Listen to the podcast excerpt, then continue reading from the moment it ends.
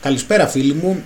Είναι 11 και 51 μετά μεσημβρίας ε, ώρα Ελλάδος, ε, 3η 7 Απριλίου 2020 και είμαστε εδώ για ένα ακόμα επεισοδιάκι ούτως ώστε να μιλήσουμε για την τεχνολογία για τα νέα δεδομένα που θα διαμορφωθούν και για το τι ανάγκες έχουν παρουσιαστεί αυτή τη στιγμή εξαιτίας ε, του κορονοϊού.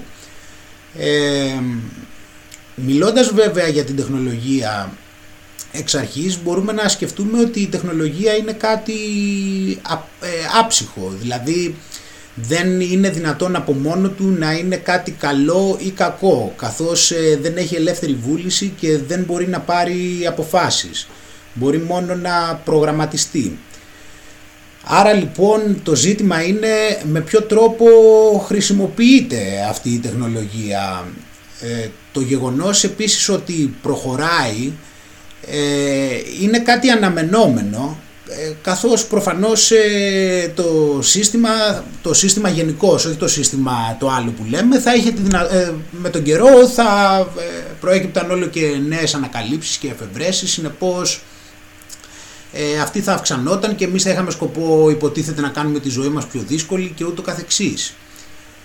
Κάτι άλλο επίσης το οποίο σε, κοιτώντας το απ' έξω θα έλεγες ότι θα ήταν αναμενόμενο είναι η παγκοσμιοποίηση και πριν σε προλάβω και μου πεις κάτι εννοώ ότι ε, λόγω της τεχνολογίας άρα της διευκόλυνσης των μετακινήσεων, της επικοινωνίας, ε, των μεταφορών και ούτω καθεξής ε, θα πηγαίναμε σε ένα πλαίσιο στο οποίο ο κόσμος θα ερχόταν πιο κοντά κατά μία έννοια σε σχέση με τα πιο παλιά χρόνια.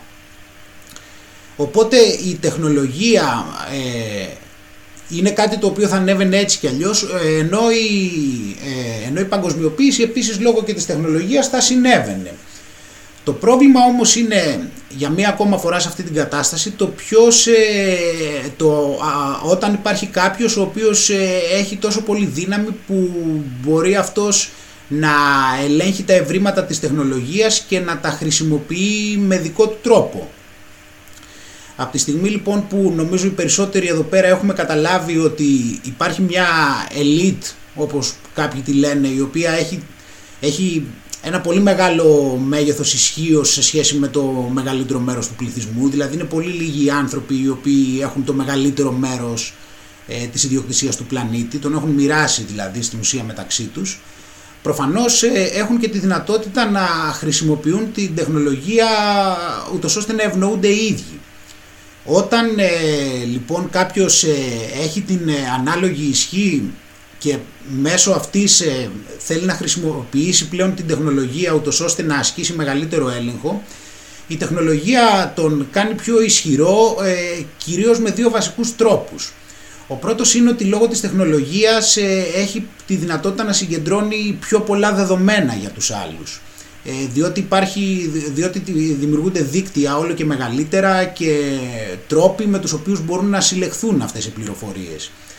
Και το δεύτερο είναι ότι μπορεί να υπάρξει αυτό που λέμε centralization, δηλαδή μπορεί σε, μπορεί σε κάποιο σημείο δηλαδή να ε, φέρεις, να δημιουργήσεις τις καταστάσεις με τέτοιο τρόπο που να μπορείς κάπου ας πούμε να υπάρχουν όλα τα δεδομένα που αφορούν κάποιον και έχεις να μην υπάρχουν δηλαδή διαφορετικά. Για παράδειγμα αυτή τη στιγμή γίνεται μια προσπάθεια centralization γενικώς, αλλά βλέπεις ότι δεν έχουν όλοι όλα τα στοιχεία. Δηλαδή η τράπεζά σου έχει κάποια στοιχεία, μετά η εταιρεία κινητού μπορεί να μην έχει τα ίδια, ε, μετά ξέρω εγώ η εφαρμογή που το facebook έχει κάποια άλλα στοιχεία και με αυτό σχετίζεται και όλα στο γεγονός ότι θέλουν να δημιουργούν λίγες ε, μεγάλες πολυεθνικές γιατί αυτό τους δίνει και τη δυνατότητα να έχουν και καλύτερο centralization όπως καταλαβαίνεις. Οπότε, με τη, ε, οπότε λοιπόν το θέμα είναι όπως έχουμε ξαναπεί ότι ούτως ώστε να εφαρμοστούν ε, αυτοί οι τεχνολογικοί τρόποι που τους ευνοούν ούτως ώστε να μας ελέγχουν περισσότερο θα πρέπει να χρησιμοποιήσουν τις την κλασική μέθοδο που σου έχω πει πολλές φορές ότι θα πρέπει να σου δημιουργηθεί κάποιο πρόβλημα ε, το οποίο το έχουν στήσει οι ίδιοι και στη συνέχεια θα χρειαστεί να σου παρουσιάσουν αυτή τη νέα τεχνολογία η οποία θα σε βοηθάει να λύσεις ε, το προηγούμενο σου πρόβλημα. Αυτό που σου δημιουργήσανε αυτοί.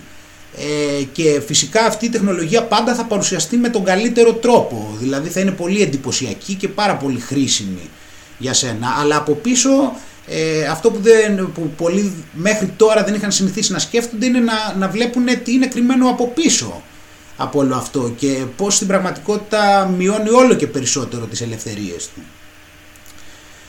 Μετά από αυτή λοιπόν την εισαγωγή, ας πάμε καταρχήν να ακούσουμε λίγο τι είπε τις προάλλες ε, για τις νέες τεχνολογίες σε σχέση με τον κορονοϊό η εκ των Βρυξελών ε, Εύα Καηλή, η ευρωβουλευτής μας με τις ε, νέες τεχνολογίες και τώρα όλη μας η ζωή είναι βασισμένη ουσιαστικά. Έχουμε περάσει σε μια νέα εποχή, το έχουμε καταλάβει όλοι. Τι μπορούμε να περιμένουμε. Την... Το ακούσατε καταρχήν που είπε ότι πλέον η ζωή μας είναι βασισμένη στις νέες τεχνολογίες. Εποχή του κορονοϊού από αυτό το πεδίο. Θα σας πω επειδή είμαι ακόμα σε επαφή με ε, τους συναδέλφους μου αλλά και την Κομισιόν στις Βρυξέλλες, ήταν η χρονιά που συζητούσαμε τους αριθμούς, τον προπολογισμό για την επόμενη 7ετία, Θέλω να σας πω ότι τα χρήματα που θα δινόντουσαν σε έρευνα και στην ψηφιοποίηση, στην ψηφιακή οικονομία, ήταν λιγότερα από ό,τι θα περίμενε κανείς. Νομίζω ότι αυτό από μόνο του εκ των πραγμάτων θα αλλάξει, άρα θα δοθούν πολύ περισσότερα χρήματα και για έρευνα και για την ανάπτυξη των νέων τεχνολογιών. Βλέπετε τι ωραία πώς ήρθανε τα πράγματα κάπως και αυτός ο ιός, ξέρω εγώ, κάπως εξανάγκασε τα κράτη έτσι να δώσουν περισσότερο δημόσιο χρήμα στην εξέλιξη αυτών των νέων τεχνολογιών και της ψηφικο... ψηφιοποίησης. Μπορώ πολύ γρήγορα να σας πω ότι υπάρχουν τουλάχιστον 10 λέξεις οι οποίες δεν περίμενε κανείς ότι θα μπορούν να προσφέρουν λύσεις σήμερα και έχουν αναπτυχθεί ως τεχνολογίες. Θα μπορούσαν να ε, να εφαρμοστούν και εδώ. Έχουν ήδη εφαρμοστεί σε διάφορες περιοχές της Κίνας και της Ιαπωνίας ρομπότ τα οποία μπορούν να προσφέρουν διάφορες υπηρεσίες, drones τα οποία μπορούν να μεταφέρουν φαρμακευτική βοήθεια, ε, βιοσένσορες που μπορεί κανείς να τους φορέσει στο χέρι του ή να τους έχει στο σπίτι του να εξυπηρετήσει ηλικιωμένους ή ανθρώπους που έχουν ανάγκη νανοτεχνολογίες. Αυτές οι καινούργιες μάσκες που ακούμε όλοι, οι νη 95, mm-hmm. έχουν χρησιμοποιήσει την νανοτεχνολογία για να είναι πιο αποτελεσματικές. Ρομπότ, drones, όλα αυτά στην υπηρεσία της υγείας σου, όπως καταλαβαίνεις, νανο, νανοτεχνολογία, βιοσένσορες, έτσι να έχουμε πληροφορίες για σένα αν ε, είσαι υγιής και όλα αυτά. Για πάμε παρακάτω, γιατί τα έχω συμπιώσει τα σημεία ενδιαφέροντος φυσικά η τεχνητή νοημοσύνη για να μπορέσει να διαβάσεις τα δεδομένα και να προσφέρει λύσεις καινούργιες ή να βρεις νέα φάρμακα όταν συνδυάζεται με συνθετική βιολογία. Μην ανησυχείς, θα βρει τα νέα φάρμακα η τεχνητή νοημοσύνη τους. Μην ανησυχείς. Και βιοφάρμακα. Πάρα πολλές ακόμα τεχνολογίες, οι οποίες θέλω να σα πω ότι μέχρι πριν από ένα χρόνο περίπου, επειδή δούλεψα πάρα πολύ στην νομοθεσία τους, δεν ήταν κατανοητό το πώς μπορεί να αλλάξει τη ζωή μας. Και τεχνικά Μα είναι αυτό δηλαδή το πώς ε, ήρθαν έτσι τα δεδομένα ρε παιδί μου αυτό το μάθημα που μας έδωσε αυτός ο κορονοϊός και μας έκανε γι' αυτό είναι και τόσο πολύ ενθουσιασμένοι επειδή δηλαδή πραγματικά νιώθει ότι καταλάβαμε δηλαδή ποιος είναι ο σωστός δρόμος. Για να δούμε τώρα. Είναι από ποτέ. Ουσιαστικά θα εξαρτάται η επιβίωσή μας σε πολύ μεγάλο βαθμό από αυτές. Είναι δεύτερη φορά που το λέει ότι όλος τυχαίο ότι η ζωή μας θα εξαρτάται από αυτές τις νέες τεχνολογίες. Είναι άλλο εντυπωσιακό πώς η Ευρώπη αντιλαμβάνεται από τη μία την ανάγκη. Για πάμε παραπέρα να ακούσουμε και το κλείσιμο.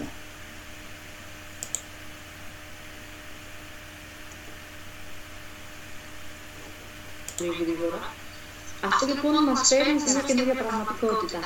Έχουμε λοιπόν την ανάγκη και να ξυπνήσουμε και να αρχίσουμε να μιλάμε πια για ασφάλεια. Το ακούσατε, ξυπνήσατε; Yeah. Σας νοιάζει η ασφάλειά σας; Χωρίς να φοβόμαστε τις λέξεις που χρησιμοποιούμε. Δεν πιστεύω να σας φόβησα καθόλου που θα εξαρτάται η υγεία μας από τα drones, από τα ρομπότ, την τεχνητή νοημοσύνη. Μην, μην, μην κολλάτε τώρα με αυτά. Εδώ η κοπέλα είναι ενθουσιασμένη και σας καθησυχάζει. Αλλά σίγουρα το πλαίσιο που πρέπει να μπει πρέπει να αποφασιστεί πολύ γρήγορα. Το βλέπεις. Τώρα δεν είμαστε τώρα για να το πολύ συζητάμε το θέμα, εδώ υπάρχει ανάγκη. Και όταν αφορά τη δημόσια ασφάλεια. Θέλεις την ασφάλειά σου ή δεν τη θέλεις; Και η Ελλάδα έχει έρθει αντιμέτωπη δύο φορές αυτή τη στιγμή με μια τέτοια κρίση και στα σύνορά μας αλλά και σε θέματα υγείας. Βλέπεις, δεν είναι μόνο για τον κορονοϊό όλο αυτό να ξέρεις, δηλαδή είναι και για τον κορονοϊό, αλλά βλέπεις ότι έχει να κάνει και με την προστασία των συνόρων μας. Κατάλαβες; Οπότε είναι, είναι από, από όποια πλευρά δηλαδή και να το πιάσεις, δηλαδή είναι τόσα τα πλεονεκτήματα. Δηλαδή πραγματικά που εντάξει και εσύ ξέρω εγώ είσαι σε μια φάση ξέρω εγώ δεν βιάζεσαι και εσύ δηλαδή σε κάνεις σου μεταφέρει έτσι αυτόν τον ενθουσιασμό για το καλό σου έτσι. Πάμε να δούμε λοιπόν τώρα τι ιδέες ε, έχουν σκεφτεί στην Αγγλία ούτως ώστε να μπορέσουμε να καταπολεμήσουμε τον κορονοϊό.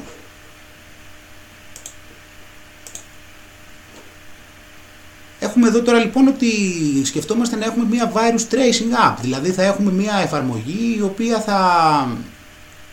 Ε, αυτή η εφαρμογή θα καταγράφει το που βρίσκεσαι έτσι και θα σε ενημερώνει αν εσύ έχεις ε, περάσει κοντά από κάποιον άνθρωπο ο οποίος ε, είχε κορονοϊό. Δηλαδή όποιος έχει κορονοϊό θα το δηλώνει έτσι μην τα διαβάζουμε όλα, θα, θα βάλω και τα link από κάτω έτσι και θα σε ενημερώνει, εσύ θα, θα ξέρεις δηλαδή το, το, πού ακριβώς βρίσκεσαι κάθε στιγμή. Έτσι το βλέπεις εδώ πώς το περιγράφεις, εσύ θα πηγαίνεις, ξέρω εγώ θα συναντάς άλλους ανθρώπους, αυτά θα ξέρουν με ποιους ήρθες κοντά, με ποιους που πήγες, που έφαγες, τι έκανες, πώς και τι. Ε, και αυτό θα γίνεται μόνο και μόνο επειδή θα πρέπει, έτσι θα γίνεται επειδή θα πρέπει να σε ενημερώσει ε, σε περίπτωση που κάποιος ε, που πήγες κοντά είχε κορονοϊό και το δηλώσει αυτός και από τότε και πάει και ενημερώνονται μετά όλοι οι υπόλοιποι οι οποίοι έχουν καταγραφεί ότι πέρασαν από δίπλα του.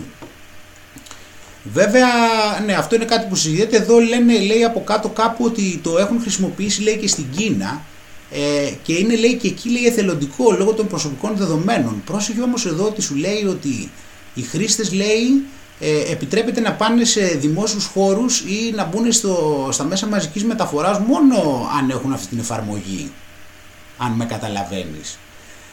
Ε, οπότε βλέπεις εδώ πέρα πρέπει και εσύ να ευαισθητοποιηθούν επιτέλους οι πολίτες. Δεν είναι δυνατόν τώρα έτσι μια τέτοια εφαρμογή. Και ξέρεις, επειδή η Ευρωπαϊκή Ένωση είναι και το θέμα ότι επειδή την ενδιαφέρουν και πολύ και τα προσωπικά δεδομένα, βλέπεις ότι χτες ε, έχουμε εδώ ότι ε, προτείνουν ότι καλύτερα λέει να δημιουργηθεί μια ε, για όλη την Ευρώπη, να, δηλαδή να υπάρχει μια της Ευρωπαϊκής Ένωσης μια εφαρμογή και να μην έχει το κάθε κράτος ξεχωριστά.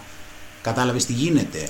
Δηλαδή θα πρέπει αυτή η εφαρμογή και όλα τα δεδομένα αυτά που κρατάνε για σένα θα πρέπει αυτά να πηγαίνουν από, την, ε, από το κινητό σου να πηγαίνουν κατευθείαν ε, στις Βρυξέλλες.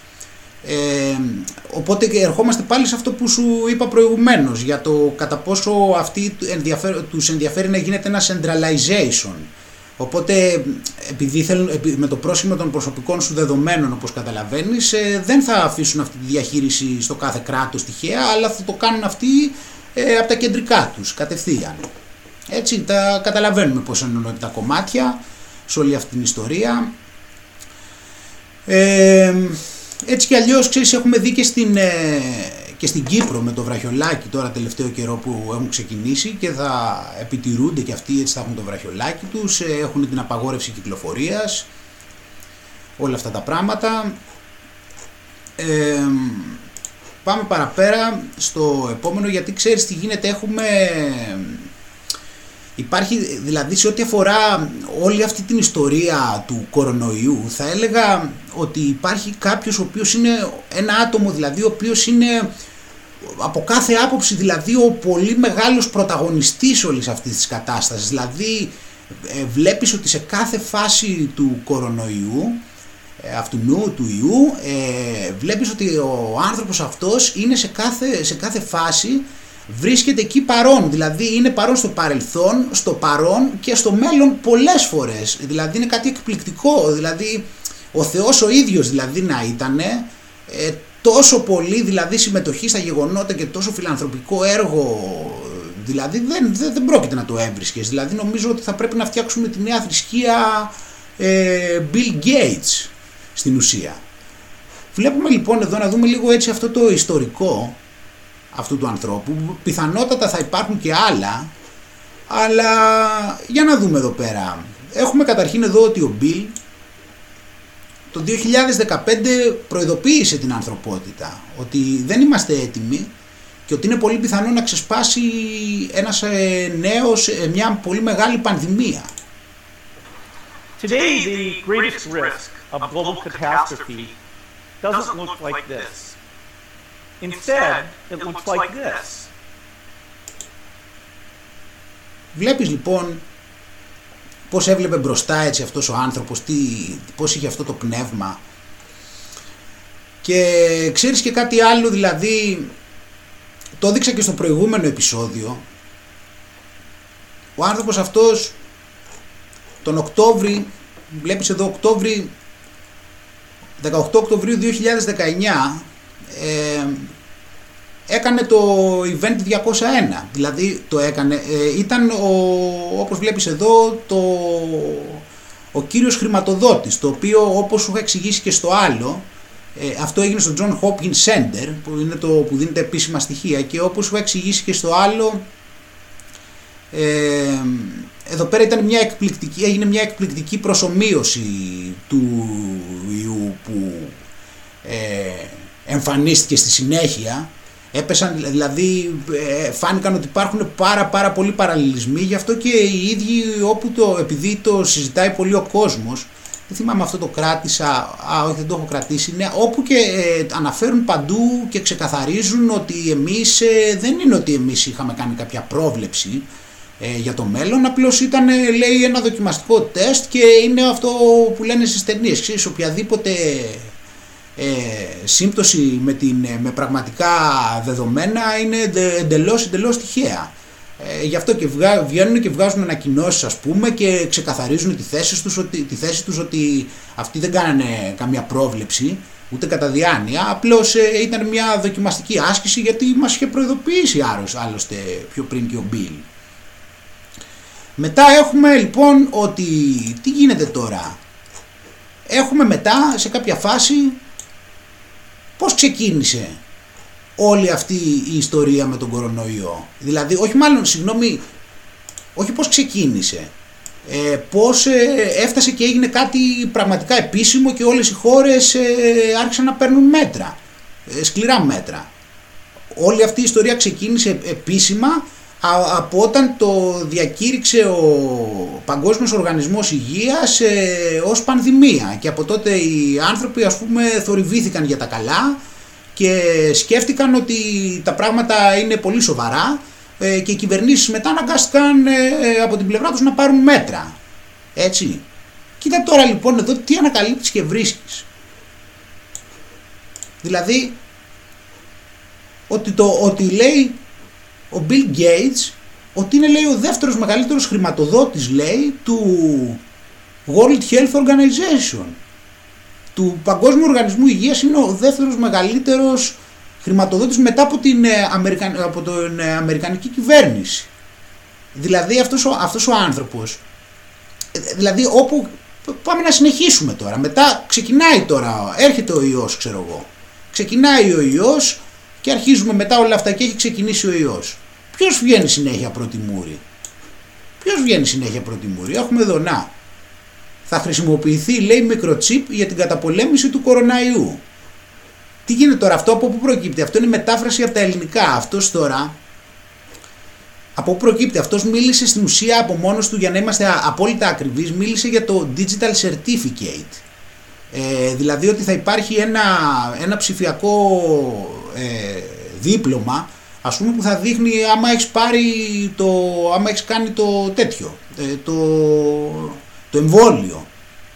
Ε, αυτό το είπες στο, σε μια συζήτηση στο Reddit, το έχει πει ξεκάθαρα, δηλαδή υπάρχει αυτό, θα τα βάλω όλα τα link από κάτω, λέει θα έχουμε κάποια digital certificates ε, για να δείχνουμε ποιος έχει περάσει τον ιό ε, και ποιος έχει τεσταριστεί πρόσφατα και, ποιος, ε, και όταν θα έχουμε λέει φυσικά το εμβόλιο, ποιος θα έχει κάνει εμβόλιο. Έτσι. Το θέμα είναι ότι μετά το πράγμα όμως ε, γίνεται ακόμα πιο περίεργο ας πούμε ε, και βλέπουμε ότι έχουν αρχίσει και είχαν γίνει από τα προηγούμενα χρόνια κάποια πειράματα τώρα αυτά Δέστε και εσύ πιο, λίγο πιο αναλυτικά, μη στα λέω όλα, θα τα δεις εδώ ξεκάθαρα για το πώς ε, έχουν προσπαθήσει να δημιουργήσουν αυτό εδώ πέρα και κάνουν τις έρευνες να δημιουργήσουν αυτό το quantum dot tattoo. Δηλαδή βλέπουμε εδώ ότι έκαναν το ε, έκαναν αυτές τις έρευνες να το Δεκέμβριο του 19 παιδιά έτσι είναι, τώρα μιλάμε δηλαδή τώρα αυτά είναι συμπτωματικά όλα ε, και βλέπεις λοιπόν εδώ με ποιο τρόπο θα σου δημιουργούν αυτό το quantum dot tattoo ε, το οποίο θα να, λέει και θα μπορεί να χρησιμοποιηθεί και για τα παιδιά λέει τα οποία έχουν ε, κάνει αν έχουν κάνει τα εμβόλια τους και όλα αυτά. Ε, είναι ένα low risk tracking system δεν έχει πολύ ρίσκο. Ε, εξηγεί εδώ πέρα πως γίνεται. Αυτό τώρα βέβαια ναι, για μια ακόμα φορά να ποιος όπως λέει και στο τέτοιο για μια ακόμα φορά ορίστε ποιος ήταν αυτός ο οποίος χρηματοδότησε αυτήν την έρευνα Τώρα λέμε το Δεκέμβριο, πάλι δεν υπήρχαν αυτά, δεν υπήρχε τότε κορονοϊός καν, τι, πόσο μάλλον εμβόλιο. Αλλά αυτά βέβαια γίνανε, τώρα λέμε για το καλό μας πάντα και έτσι θα πασαριστούν και τώρα μην, μην αμφιβάλλεις καθόλου. Ε, μπορείς να διαβάσεις το άρθρο περισσότερο άμα θες εδώ αναλυτικά. Να ξέρεις αυτό είναι μια μορφή τσιπώματος ξεκάθαρα. Αν το δεις, γιατί αυτό εδώ πέρα δεν, δεν είναι μόνο μελάνι δηλαδή, μιλάμε τώρα ότι υπάρχει αντικείμενο εδώ πέρα. Λοιπόν, μην το, μην το παίρνεις μόνο. Θα υπάρχει τέτοιο το οποίο θα. Γι' αυτό και θα μπορεί και να. Τέτοιο, θα μπορεί και ηλεκτρονικά να ελεγχθεί. Δηλαδή θα, θα ελέγχεται με, όπως βλέπεις εδώ, θα είναι σαν barcode. Θα μπορεί δηλαδή μετά να περάσει από πάνω ένα κινητό και να το ελέγξει. Κατάλαβες, να, να, να ελέγξει αν έχεις το certificate. Όπως περνάς δηλαδή το φαγητό, όπως περνάς στο σούπερ μάρκετ και περνάς το προϊόν από το τέτοιο, έτσι θα περνάς και το χέρι σου και θα μπαίνεις ε, όπου θες να μπει, σε μουσεία, ξέρω εγώ, οπουδήποτε. Θα πρέπει να έχεις αυτό εδώ έτσι το certificate, ότι έχεις κάνει τα εμβόλια σου και είσαι ασφαλής ε, και υπεύθυνος ε, για τους συνανθρώπους Μετά πάλι, ενώ πάλι γίνεται τώρα έτσι, συνεχίζουμε τώρα. Σου έχω δείξει τώρα όλα αυτά που βλέπεις ότι αυτός ο άνθρωπος είναι παντού. Κοίτα τώρα τι λέει. Ότι λέει τώρα χρηματοδοτεί και 7 ε, εργοστάσια για να φτιάξουν λέει ε, ε πιθανά εμβόλια για τον κορονοϊό. Βέβαια εδώ τώρα αυτό εντάξει είναι συστημικό αυτό το μέσο. Εδώ πέρα εντάξει θέλει να παρουσιαστεί ότι θα, θα, θα τα ξοδέψει αυτά τα λεφτά. Ότι θα χάσει λεφτά. Δηλαδή το κάνει, το κάνει έτσι για φιλανθρωπικούς σκοπούς.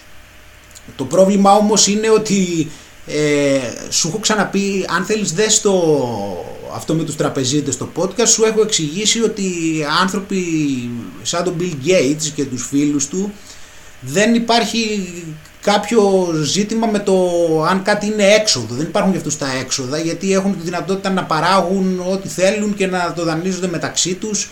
Μη στα λόγο τώρα πάλι. Αυτά τώρα ότι χάνει λεφτά καταρχήν ε, έχει απίστευτα ε, και το ότι χάνει λεφτά, εντάξει, καταλα... ελπίζω να έχεις καταλάβει μετά από όλα αυτά που σου έχω δείξει ότι δεν είναι ο από μηχανής θεός που έχει φτάσει από το σημείο να προβλέψει τι θα σου συμβεί και να είναι σε κάθε φάση όλης αυτής της κατάστασης πάντα ένα και δύο και τρία και τέσσερα βήματα μπροστά. Ok. Okay. Οπότε έχουμε λοιπόν εδώ πέρα να εδώ τον άνθρωπο αυτόν εδώ πέρα τον καλό τον άνθρωπο που θέλει έτσι να μας βοηθήσει. Βλέπεις εδώ ο Μπιλ να είναι καλά, θέλει έτσι το καλό μας.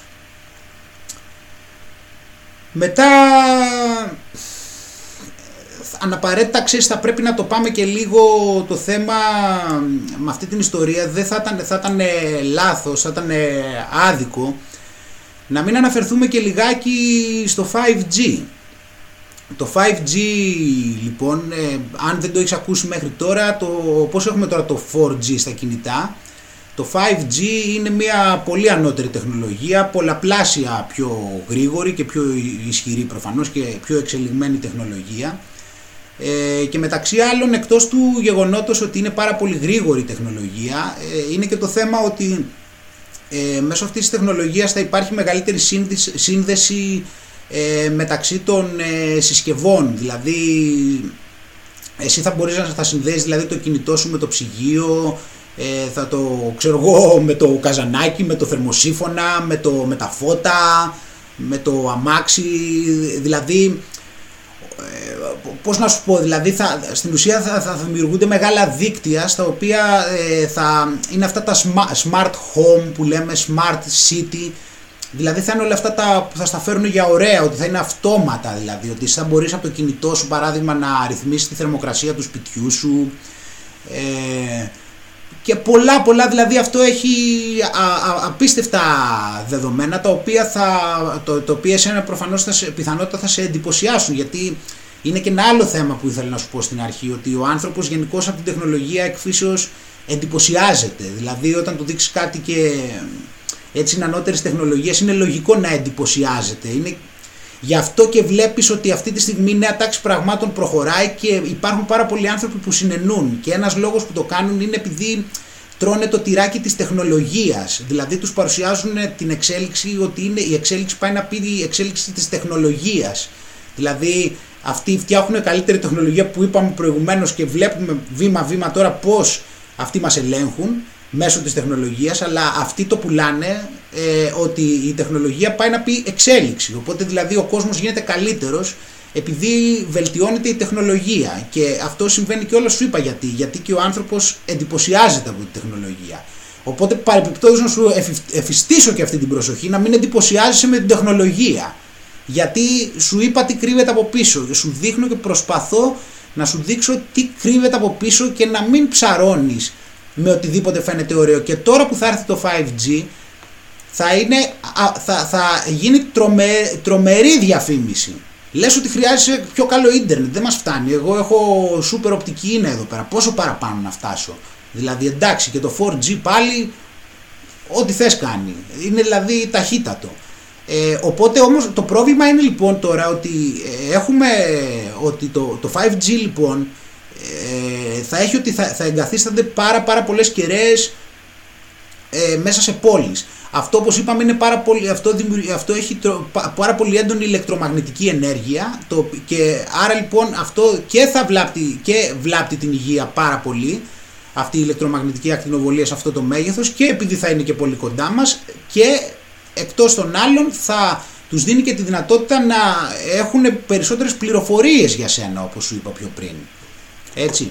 Τώρα ξέρεις εσύ μπορεί, τώρα επειδή μπορεί εσύ να ακούσεις την τηλεόραση και να σου πούνε για το τι καλό που είναι το 5G και όλα αυτά τα πράγματα και μπορεί να έρθεις και να πεις ότι εγώ ξέρω εγώ δεν είμαι επιστήμονας και ότι εγώ δεν ξέρω τι λέω και εγώ απλώς ε, δεν θέλω να προχωράει η ανθρωπότητα και η τεχνολογία γιατί εγώ είμαι μουντρούχος και δεν μπορώ να δω θετικά τα πράγματα. Για κοίτα λοιπόν τι είπαν όμως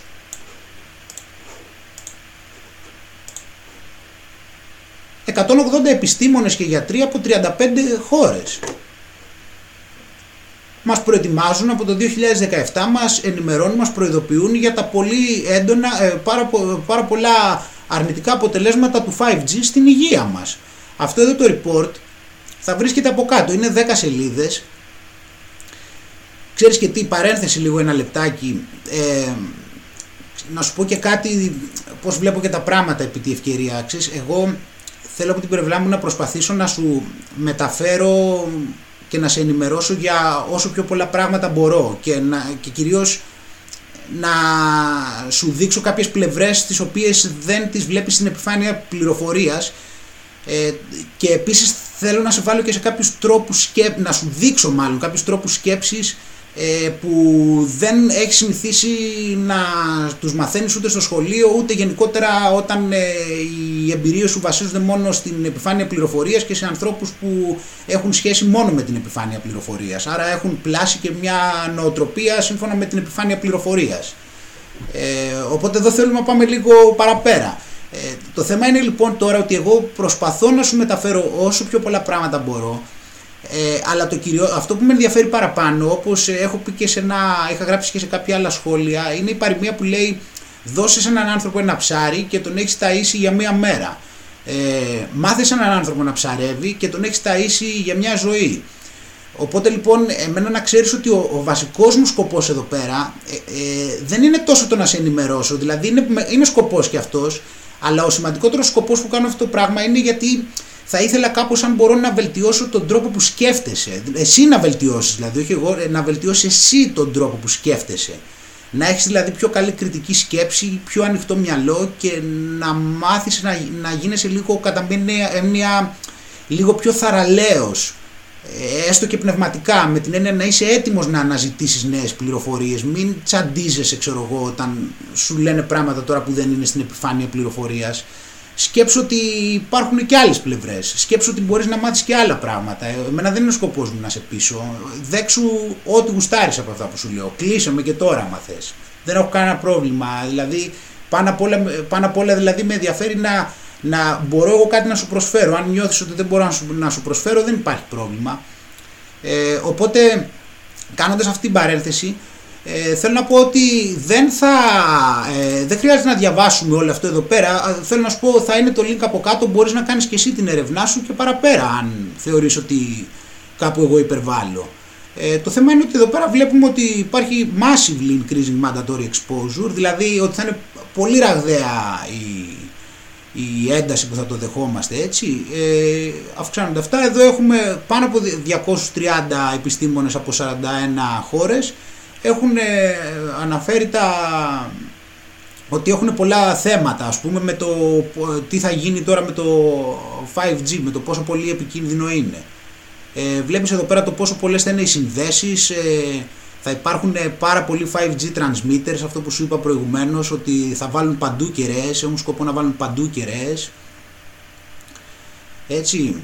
Ε, εδώ πέρα μπορεί να δεις, μπορεί να δεις έρευνες, ε, γιατί ξέρω ότι πολλοί από εσάς ξέρω εγώ χρειαζόμαστε και, και ίσως και εγώ πολλές φορές χρειάζεται έτσι να, να στο πούνε και επιστήμονες ας πούμε γιατί αυτοί θα βάλουν του, οι νεοταξίτες θα βάλουν τους επιστήμονές τους, εντάξει, αυτοί θα πούνε ό,τι τους πούν.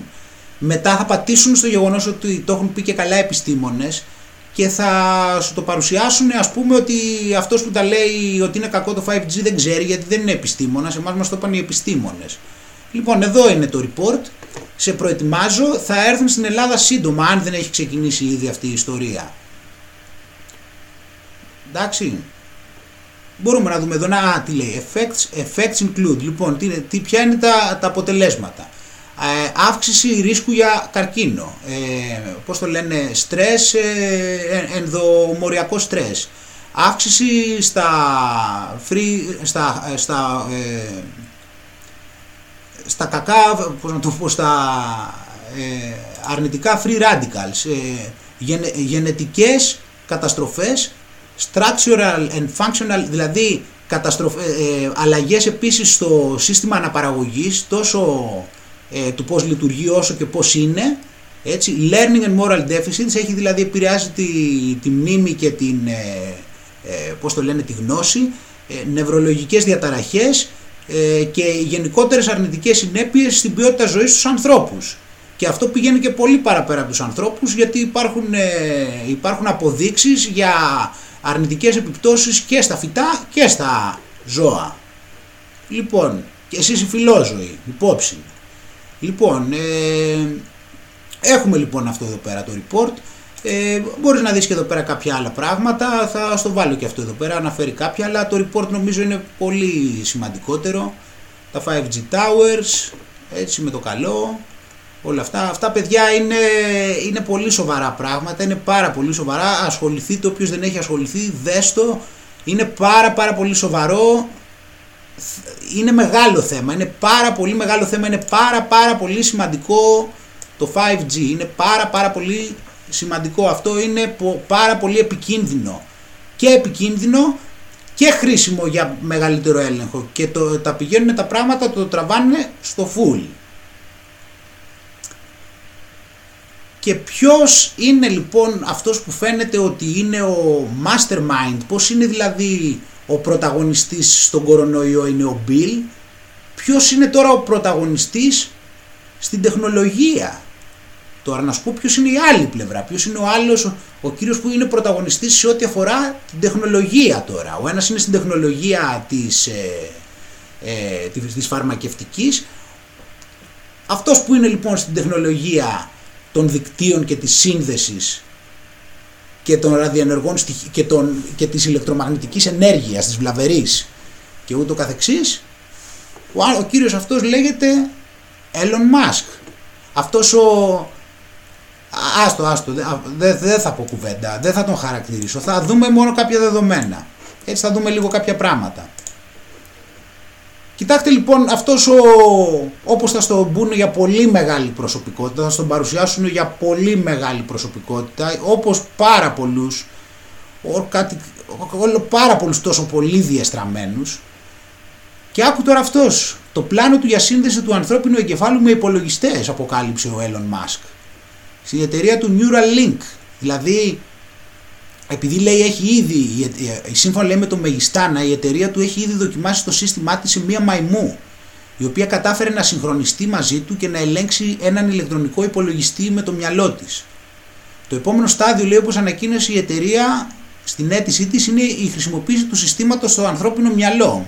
Φυσικά μετά εντάξει θα είναι για νευρολογικές παθήσεις, ναι εννοείται ότι είναι για το καλό σου, εντάξει μην το σκέφτεσαι. Η νέα πραγματικότητα στην οποία προσβλέπει η Neuralink είναι ένας παράλληλος άνθρωπος θα μπορεί να ελέγχει έναν υπολογιστή διανοητικά, όντας συνδεδεμένος μαζί του με το μυαλό του. Δεν συνεχίζω. Εδώ μιλάει και για υπεράνθρωπη νόηση, γιατί θα, θα το πάει δηλαδή και παραπέρα κατάλαβες. Δεν θα στο πάει μόνο δηλαδή ότι θα το κάνει για τους αρρώστους, θα το κάνει γιατί αυτό εσένα θα σου δώσει και υπεράνθρωπη νόηση πρόσεχε, πρόσεχε πώς σε παρασύρουν και πώς σε ενθουσιάζουν και σου δίνουν φρούδες, θέλουν σαν τον Γκέτε να πουλήσεις την ψυχή σου. Ελπίζω ότι δεν το έχεις κάνει ήδη. Πρόσεχε τι λαγούς και πετραχίλια σου τάζουνε. Αυτό σου λέω μόνο. Τι έχει κάνει τώρα, το, τώρα αρχίζεις λίγο σιγά σιγά να βάζεις λίγο, μπορείς λίγο να το συνδέσεις λίγο αυτό το θέμα ότι Απ' τη μία θα έχεις το τσιπάκι το οποίο θα έχει κάποια πιθανότητα να έχει κάποια σχέση με το εμβόλιο. Μετά θα έχεις το 5G το οποίο σου λέω ότι είναι για να συνδέει τα πάντα μεταξύ τους. Σου λέω τώρα για το σύστημα το οποίο εσύ θα συνδέεις τον εγκέφαλό σου με το cloud, με το computer. Σύνδεσέ τα λίγο όλα αυτά τα πράγματα. Σου είπα για συγκέντρωση πληροφοριών. Σου είπα για, ε, για centralization ότι δηλαδή κάπου θα βρίσκονται όλα τα στοιχεία για σένα, σε έναν μόνο, σε μία πηγή, σε ένα σημείο. Σκέψου τα. Τι κάνει τώρα αυτός ο άνθρωπος, τι κάνει και πότε, ακόμα και τώρα. Τι κάνει αυτός, το τον είπα και άνθρωπο, το βλέπεις εδώ 22 Μαρτίου. FCC authorizes SpaceX to deploy a million antennas for Starlink satellites το βλέπεις εδώ, a ένα εκατομμύριο κεραίες. Για ποιους, για Starlink Satellites. Κοίτα τώρα να σου δείξω λίγο για τα Satellites. Αυτός τώρα θέλει να στείλει σε χαμηλό επίπεδο, κοίτα εδώ πώς λέει. Once completed, the entire project could be compromised of about 42,000 satellites. Δηλαδή αυτός ο άνθρωπος, πάλι άνθρωπο τον είπα, έχει, το βλέπεις εδώ σε, χαμηλές, σε χαμηλό επίπεδο, θέλει να βάλει 42.000 δορυφόρους και αυτοί θα ενώνονται με ένα εκατομμύριο κεραίες. Κοίτα το πότε, πότε πάρθηκε αυτή η απόφαση. Τώρα εδώ είναι, είναι στο, την περίοδο του κορονοϊού το βλέπεις. Την περίοδο του κορονοϊού μας λέει ότι του δώσανε άδεια να πάει να κάνει αυτά είναι λέει UFO on a stick. Και κοίτα όμως τώρα εδώ, it is part of the company's impressive project to deliver high speed internet from space. Το καταλαβαίνεις την τώρα που σου λέω αυτό με το 5G, που σου λέω με το 5G και με τη σύνδεση και με τις κεραίες και με την ηλεκτρομαγνητική ενέργεια και τη σύνδεση των πάντων με τον πάντων. Το πιάνεις τώρα τι σου λέω. Φαντάσου τώρα αυτή την κατάσταση, ότι, ότι γίνεται αυτό το πράγμα τώρα, αυτή τη στιγμή του δόθηκε αυτή η άδεια να κάνει αυτά τα, αυτά τα, αυτές τις εργασίες. Θέλει να φτάσει έχει ήδη βάλει γύρω στους. Ε, λένε ότι έχει βάλει ήδη καμιά εκατομπενινταριά δορυφόρους, αλλά θέλει να φτάσει 42.000. Οι οποίοι θα πετούν γύρω γύρω από τη γη τώρα σε χαμηλά επίπεδα. Και περίμενε και σε λίγο να δεις τι θα σου δείξω. Φαντάσου τον αυτόν. Να φανταστείς δηλαδή έχει φτάσει σε τέτοιο σημείο δηλαδή έχει φτάσει σε τέτοιο σημείο που οι, οι αστρονόμοι ετοιμάζουν να του κάνουν μήνυση. Γιατί βλέπεις έχει, έχει πάει και έχει, έχει, δεν μπορούν να δουν εξαιτίας των δορυφόρων του, δεν μπορούν, που έχει βάλει ελάχιστους ακόμα. Εδώ πώς λέει, εδώ λέει 60, τον προηγούμενο Μάιο. Καλά, από τότε σιγά δεν έχει βάλει. Σου λέει ότι από τότε και τον προειδοποιούν ότι δεν μπορούν, να, δεν, δεν μπορούν οι άνθρωποι να, δουν, να παρατηρήσουν πλέον καθαρά τον ε, ουρανό και ετοιμάζονται για να κάνουν μήνυση.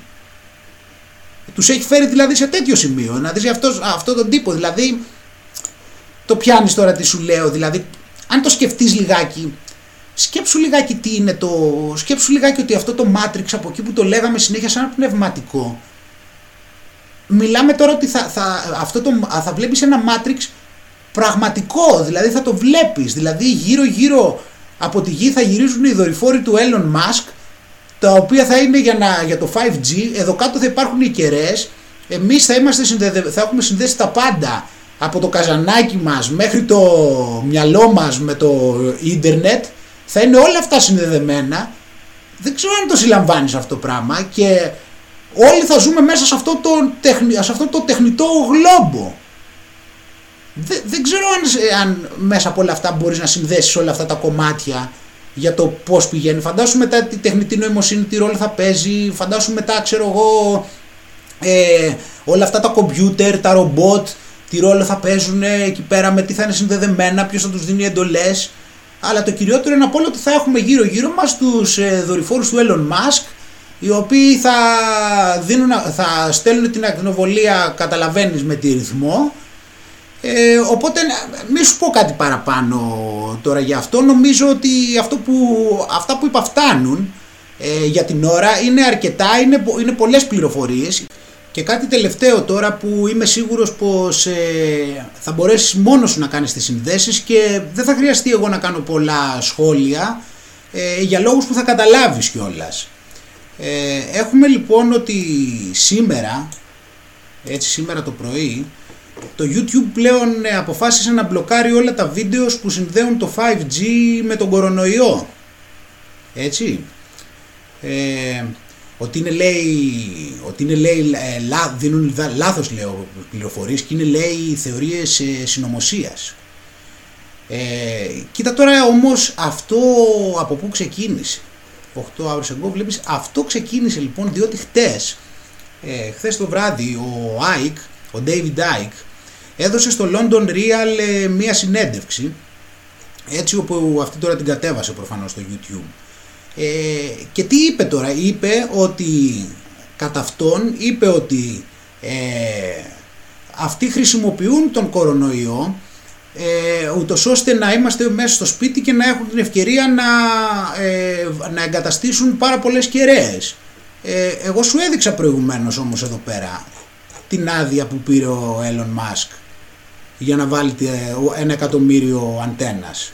Έτσι, οπότε ο Άικ είπε πρώτον αυτό και το δεύτερο το οποίο είπε ήταν ότι ε, υπάρχουν πάρα πολλά πώς να σου πω, ε, το δεύτερο που είπε ήταν ότι υπάρχουν, ότι υπάρχουν πάρα πολλά ε, συμπτώματα τα οποία ε, πιθανότατα να είναι συνέπειες του 5G αλλά αυτοί τα καταγράφουν σαν να είναι του ιού και αυτό γίνεται έτσι κι αλλιώς, διότι γενικότερα όπως έχουμε πει πολλάκις, δεν υπάρχουν τεστ που να εντοπίζουν τον κορονοϊό. Δηλαδή υπάρχουν τεστ τα οποία ε, ψάχνουν κάποιο γενετικό υλικό πο, πολλών, πο, πολλαπλών ειδών. Δηλαδή είναι ε, πολύ πιθανό δηλαδή, να βρεθείς θετικός έτσι κι αλλιώς. Και μάλιστα αν κάνεις και μεγαλύτερο amplification στη διαδικασία αυξάνεις πάρα πολύ τις πιθανότητες άμα θέλεις να το βγάλεις θετικό. Και αυτό που είπε κιόλας χθες και δεν το είχα προσέξει είναι η αλήθεια και στέκει πάρα πολύ είναι ότι είπε ότι αν παρατηρήσεις θα, αυτό που λένε συνήθως είναι ότι πέθανε αφού είχε διαγνωστεί με κορονοϊό. Δεν λένε δηλαδή πέθανε από κορονοϊό. Και εκεί βασίζονται λοιπόν δηλαδή στη διάγνωση την οποία την έχουν, την έχουν ανακατώσει με τα τεστ με τον τρόπο που σου είπα και δημιουργούν έτσι μια, πλάνη στατιστικού, μια τεράστια κολοσσία πλάνης στατιστικών δεδομένων. Ε, αυτοί λοιπόν τώρα θέλουν να πατάνε και θέλουν να στο πουλήσουν ότι το πρόβλημα ήταν ότι αυτός συνέδεσε άμεσα τον ιό με, το, με αυτή τη νέα τεχνολογία ενώ, στην πραγμα... ενώ αυτό που είπε αυτός είναι ότι είτε όπως είπα την εκμεταλλεύονται για να μπορούν, μπορέσουν να προχωρήσουν το τέτοιο είτε ε, συν ότι ε, πολλά συμπτώματα προέρχονται από αυτό και μάλιστα αυτός σου το έδειξε και προηγουμένως με το report των επιστημόνων οι οποίοι το έχουν περιγράψει ότι συμβαίνει κάτι τέτοιο. Ε, από εκεί και πέρα από την πλευρά μου εγώ όπως βλέπεις δεν μπορώ να βγάλω τα συμπεράσματά μου εσύ όμως μπορείς διότι ο εγκέφαλός σου ακόμα δεν έχει συνδεθεί με το κομπιούτερ του Elon Musk ε, ως τώρα. Οπότε αυτά για σήμερα. Ε, όταν σας αποχαιρετήσω θα κλείσω με ένα βίντεο στο οποίο θα έχετε την ευκαιρία να δείτε αυτήν την ε, φαντασμαγορική εξέλιξη της τεχνολογίας από τον, ε, αυτό το θαυμαστό entrepreneur τον Elon Musk. Ε, θα μπορέσουμε να δούμε δηλαδή τους δορυφόρους οι οποίοι πετάνε πολύ χαμηλά ε, πάνω από τη γη, στην ατμόσφαιρα της γης. Να είσαι πάντα καλά, ευχαριστώ πάρα πολύ που με άκουσες, και να είσαι δυνατός και εδώ θα είμαστε και θα τα παρατηρούμε όλα και θα τα αναλύουμε. Γεια σου και χαρά σου.